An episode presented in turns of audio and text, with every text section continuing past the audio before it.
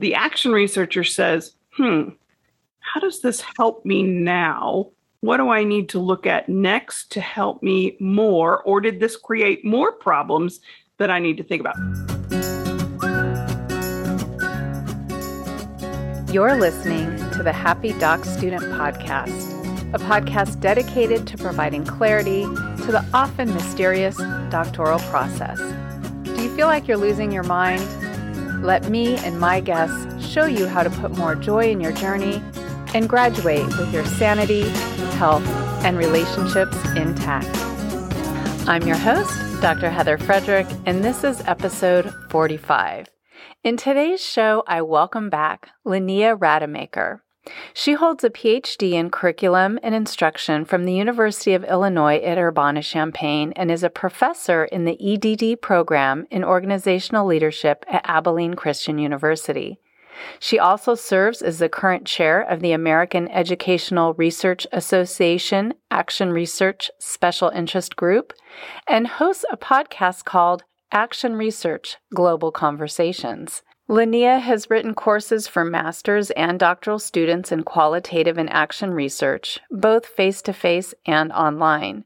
She and her writing partner will be publishing a book on the merging of action research and evaluation for practitioners and organizational leaders in 2022. Linnea, welcome to the show.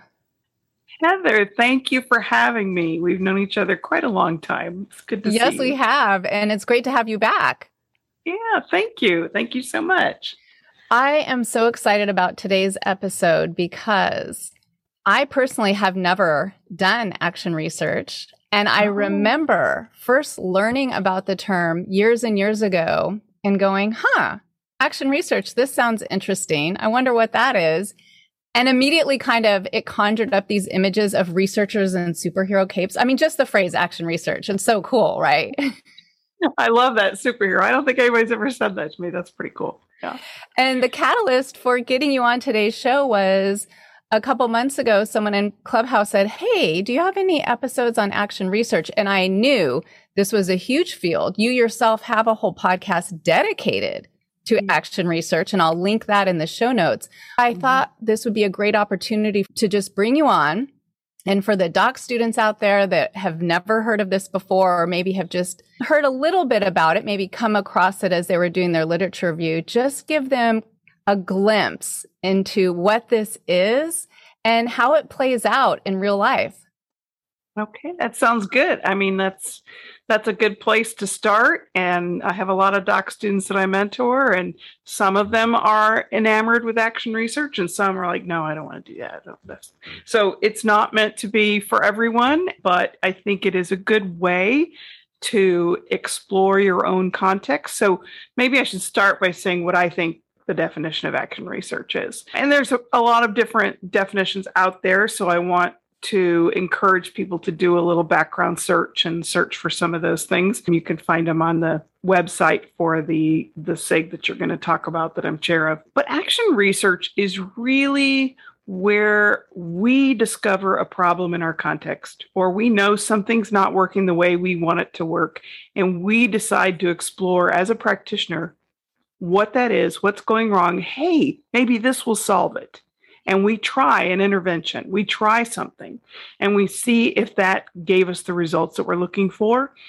And the idea of action research is taking action. So we we intervene, we study it, we take some data and we analyze that data and we find out the results and that oftentimes will bring up new questions. Well, that didn't work. Maybe we need to try something else. Or it worked for some, like if you're a teacher, it worked for some of the students, but it didn't work for everybody. Maybe I need to try something else. So there's a cyclical nature to the paradigm of action research. And I use that word paradigm because I think of action research as a way of thinking about your practice, a way of approaching your practice with a questioning and reflective manner whether you're in an organization or in a classroom.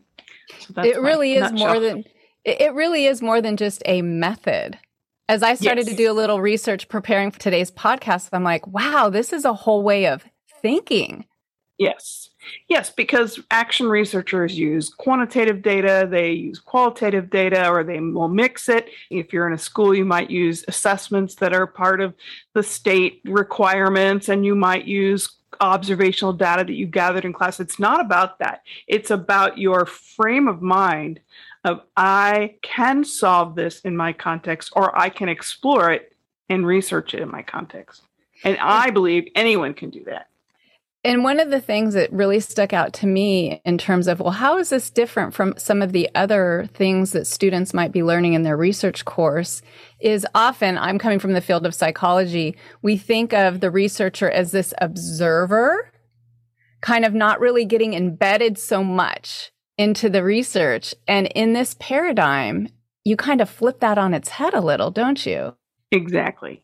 You are part of it. You are experiencing the problem that's going wrong and you are trying to solve it in your context. It's very personal. Which requires a lot of courage. Sure. I would it think. does. Especially in, you know, again, I'm going to use the example of schools because that's my background as an education. In schooling environments today, it's really hard to be a teacher who says, this is the data I collected and analyzed, and this is what I believe will work because there's so much power coming from down on top that tells teachers what to do and when to do it. It's really hard to have that voice. And so the more you can learn about the technical aspect of the research methods, the stronger your voice can be and the more self empowered you'll feel to make those changes. You know what I would love at this point is you bring up the field of education. Would you mind sharing with the listeners maybe one of the studies that you were involved in or that you've heard about to just kind of give this method some yes. vivid technicolor? I would love to. My favorite example is my friend Kathy, who when we lived in Illinois. I used to live down the street and we were friends because our sons were the same age. And she was a special ed teacher in elementary school. And I was working at the local university and and we were just floating around in her pool one day and she said, you know, I have this problem in my classroom. And she knew what I did. So it wasn't an out of context conversation.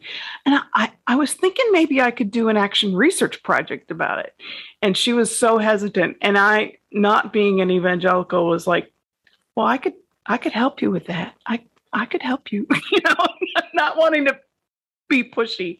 So we ended up doing this project, pulled in the classroom teacher. We wrote about it in a book, a couple chapters in a book talking about our experiences. And the, the project was about helping special ed students in their reading class, right? And so she had a variety of special ed students. And so the whole project really evolved into both a learning experience for them and empowerment for the students because the the realization flipped on its head during the project realizing what they needed to do which is part of that reflective stance and realizing that the quantitative data they thought they were going to collect wasn't as helpful as the qualitative observations they were making about the students and how the students were changing their feelings and their attitudes about school. And it spread out through the whole classroom, not just the special ed students, but the whole inclusion classroom they were in. And then eventually they presented to the whole school and then the whole district and then the region, and then they took it to the state.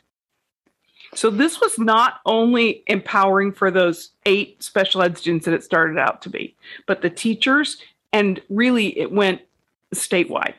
And as you were describing how that kind of unfolded, it sounds like you you started by saying action research isn't for everybody. This really takes a person who is nimble and agile and okay with some ambiguity it sounds like.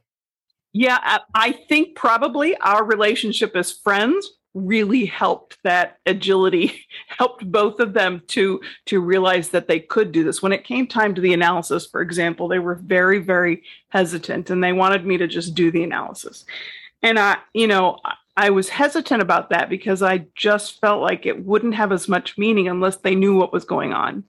And so i really s- stood back as a facilitator and helped them to understand some of the nuances what they were looking at, what their questions were, and and helped them answer the actual questions they had and not the ones they thought they were supposed to have because it's a research project, right? It was very empowering. And I, I, just thought that was one of the most humbling, wonderful experiences I had as a participatory action researcher. So that's one of those terms. If you start doing some, some background research into action research, you'll th- see things like collaborative action research, critical participatory action research.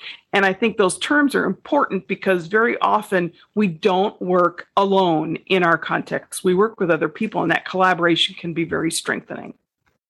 And I can see so many different fields. I'm thinking, oh, there's probably business students out there in applied programs thinking about organizations or clinicians working with a team or, mm-hmm. you know, in organizations like the prisons. Yes and I'm curious when students, you said you have a number of different students, when students take this on, does it look different or are they really going through the same process? It sounds like it could be quite lengthy. It is lengthy, but it really depends on. I have a student right now who is doing community development in another country using collaborative action research. It is lengthy. it's lengthy because of the process of getting a dissertation approved, of helping people who've never heard of action research understand what you're trying to do and why the collaboration and the action research part is so important to the purpose of the research. IRB is a whole nother field. The if you're a doc student, you know what IRB is, and you have to go through that ethics approval. Fortunately, I was the IRB liaison for him and the program, so it was a little bit easier for him.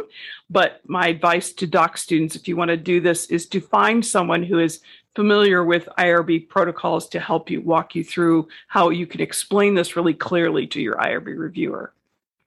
Yeah, one of the episodes I listened to was a student. It was one of your podcast episodes, and she talked about how she was in the IRB for a year. It was worthwhile, yes. but she got stuck in the IRB for a year. So these are things where it's kind of like buyer beware. If you're going to do this, know a potential yeah. hurdle that you'll have here and be yeah. prepared up front.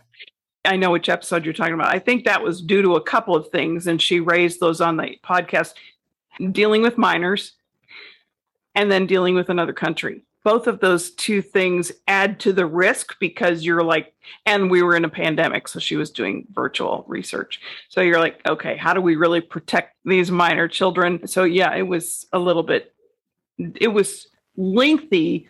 Yeah and i think that's something that is a good thing for people to start thinking about as they're kind of mulling around potential topics Mm-hmm. It just takes a little bit more planning. It takes a lot of clear explanation. Like your chair is having you rewrite things a million times in your proposal. When you get to IRB, you're probably going to have to do that too because you have to make it really clear. So when we think about action research for a doctoral project or a dissertation, I'm thinking there might be some listeners out there going, wow, research where I really get to solve a problem. I mean, it sounds so appealing. I think most people go into education because they want to make real change right? And so, right. wow, there's this method. I've never even heard of it where you get to ask these questions about how to make the process better. And, and as you're collecting the data, if something else pops up, you're not constrained to, you know, right. your experimental, your control group. You get to use right. that stuff that's happening and unfolding naturally through this human experience. I'm assuming some people might be listening going, I want to do that. But I've heard you on many episodes say, well, you don't pick action research and then create your study. That's kind of putting the cart before the horse. And I was wondering if you wanted to talk a little bit about that. Sure, that's a great question. I I do tell students you need a really clear problem statement and then an aligned purpose statement before you choose your method and the questions you have drive the method. But if your questions lie in that contextual problem solving arena, there's a good chance that you're probably going to be able to do an action research study. The difference with a teacher in uh, a practical context doing an action research project and a doc student is that a doc student has these requirements of grounding that problem or that significance in the research literature. What's happened before? What do we still not know? Whereas a teacher, you're like, this is my class this year. This is what I don't know. And that's legitimate for a doc student, there is a, a little bit more burden on you to provide that significance in the research and to show where those holes are. So it can't just be a problem in your context, that can be a starting point, but then you have to justify it. That's why I like to think of it as a paradigm. I do think that looking at our context with a questioning reflective lens is something that leads to that kind of cyclical nature. I mean, you know, as a psychologist, we're going to try an intervention. We're going to have a, a, control group and an experimental group, and it's going to work for some, maybe, but it's not going to work for everybody. The action researcher comes to the end of that project, says, What next? Let's unpack that. Yeah, what do I do next? I mean, I, I think experimental researchers and others in traditional research do have that perfunctory recommendations for future research. When I read them from some of my students who are, in qual and quant studies, they're usually perfunctory. I think that people should look at this from the perspective of other participants, or I think you should look at this intervention and maybe add this aspect to it to make it a double intervention. The action researcher says, hmm, how does this help me now? What do I need to look at next to help me more? Or did this create more problems that I need to think about? So the problem is definitely contextually tied, whereas it isn't always in other research. You know, we have a, a concept called pure research, whereas you, are looking at something from a theoretical or phil- philosophical stance. Action research is very contextually based. And you know what I'm thinking?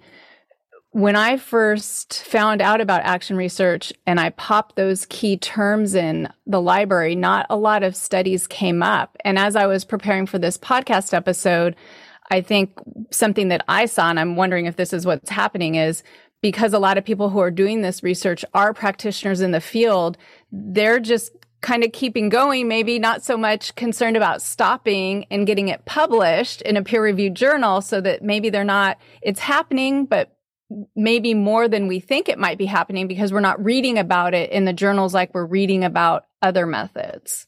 100%. This is something we, as uh, scholars that work in academia, talk about a lot who are in action research. How can we support practitioners to get published? I do think it helps to have dissertation students who are doing it, but I, you know, my student, when I worked with my friend and her fellow teacher, that was the last thing in their mind was publishing. And so we did a very accessible type of publishing. So Heather Lattimer, who was at the time at University of San Diego, was putting together a very practical, practitioner-oriented book on action research, people who had done action research in the field. And so she asked me to write a chapter, and I ended up writing with Kathy and Laurel two chapters about conceiving of the project which was a real struggle. How do we get this done?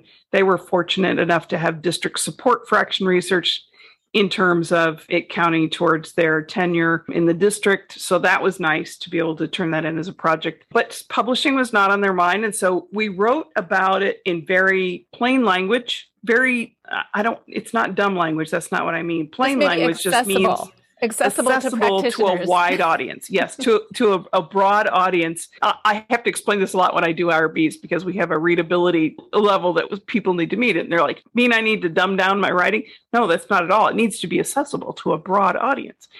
And so this book is very accessible. It's not a, loaded up with citations. We have a few in the introduction, but that wasn't the point. The point was for us to talk in narrative format about what we did and what it meant to us and what we were going to do next. And so I think that's a good beginning. I've helped a couple people in the past conceive of publishing their action research. I was co-editor on a journal out of National Louis University for a number of years, i.e. Inquiry in Education. So it was a publication that was online open access dedicated to action research. And there are some journals out there devoted to that. So I would encourage the student who's thinking about this to work with their librarian to find those journals that are devoted to action research, critical action research. There's one called Action Learning, there's one called Action Research out of the UK, and then there's another one here in the US. There's the Canadian Action Research Journal. Don't know if IE Inquiry Education is still published, but you can still access past issues. And looking for things like that, the Social Publishers Foundation is a nonprofit that is trying to help disseminate knowledge. That's that's Lonnie Rowell's favorite term, knowledge dissemination and knowledge democracy. And it's important because if you're not talking about what you did, others can't share and learn from you. So I do think it's important, not because of the scholarly publication part, but of getting the word out there about what you're doing because it will have meaning to other people. Yes, absolutely. It's always a heartbreak for me to see students spend so much time and effort on a project and then just let it sit there and think think of all the hours you spent on this and someone else could benefit. That really is the mm-hmm. kernel of being a researcher and being a scholar practitioner, right? Is to share what you've done to yes. better someone else's life.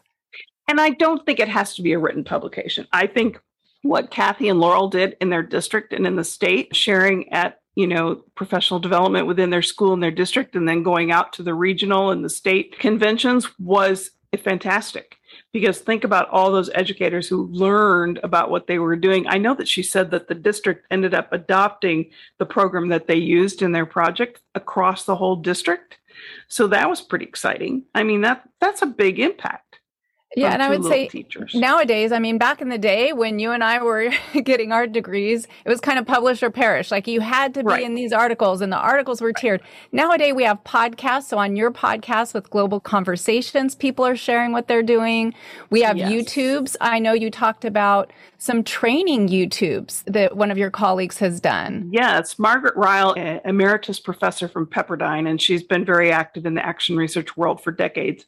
In her retirement for fun, she has a, a Facebook page, Action Research Tutorials, but she also has a website and YouTube videos that are free learning videos on how to learn to do action research. So that's another avenue that practitioners can utilize. You know, there are a lot of books out there. I'm a bookophile, but that's not everybody's cup of tea, and that's okay. There's so many resources out there. I highly recommend her tutorials and I actually linked a few of them with her permission into the course that I wrote for doc students here at Abilene and they're relevant and timely and short and accessible and really give you nuts and bolts of what to do next. And as a teacher of this method, I'll work with you on the show notes to make sure if you're listening to this episode and you're thinking, this is resonating with me, I think this is something I need to learn more about. I'll make sure we've got links below, especially to your podcast. And there, there's another podcast out there specifically for action research. Yes. Yes. The AR podcast, the action research podcast. And they, they're a lot more technically savvy than I am. And we did a mutual cross podcast sharing. And so I'll give you that link as well. So before we sign off, do you have any final words of wisdom or thoughts that you love to share with people who are just kind of dipping their toes in the water when it comes to action research?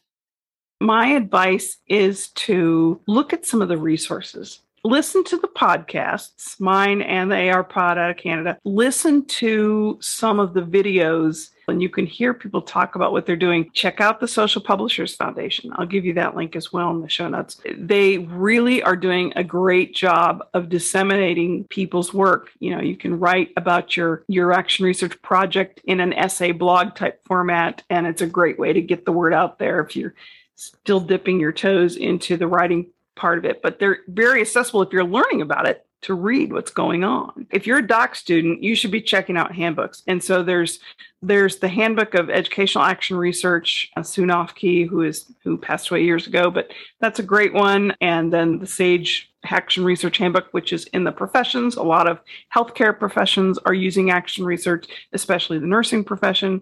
And then the Wiley Handbook uh, edited by Craig Mertler, came out two years ago. I have a chapter in there. That's a great place to to check out information. So there are a lot of great resources and things to help you understand based upon how you learn and how you want to learn more about this. And I'll be sure to have all that linked below. And you know, in these changing times and everything that's going on socially, I think whether action research is something you do or you just learn about, it's it's very timely it's a very timely method. It's very timely. And uh, like I said before, I think anyone can do research. Anyone can have a question that they want to answer, and how you answer it, there is a systematic process, but you can do it from your own context. So, whether this is something you think, hey, I want to check this out for my dissertation, or you think, wow, once I'm done, this is the first type of project I'm going to do as a doctor, I encourage you to check out all those links. And Linnea, thank you so much for spending time with us today. Thank you so much for having me. If you're enjoying the Happy Doc Student podcast, could I ask you a big favor? Would you be willing to rate, review, and subscribe? It would help me get noticed by more people like you, people who know there is a better way to navigate the doctoral process. The Happy Doc Student podcast is brought to you by expandyourhappy.com, and you can learn more there. One more thing. Just a quick reminder that the information, opinions, and recommendations presented in this podcast are for general information only.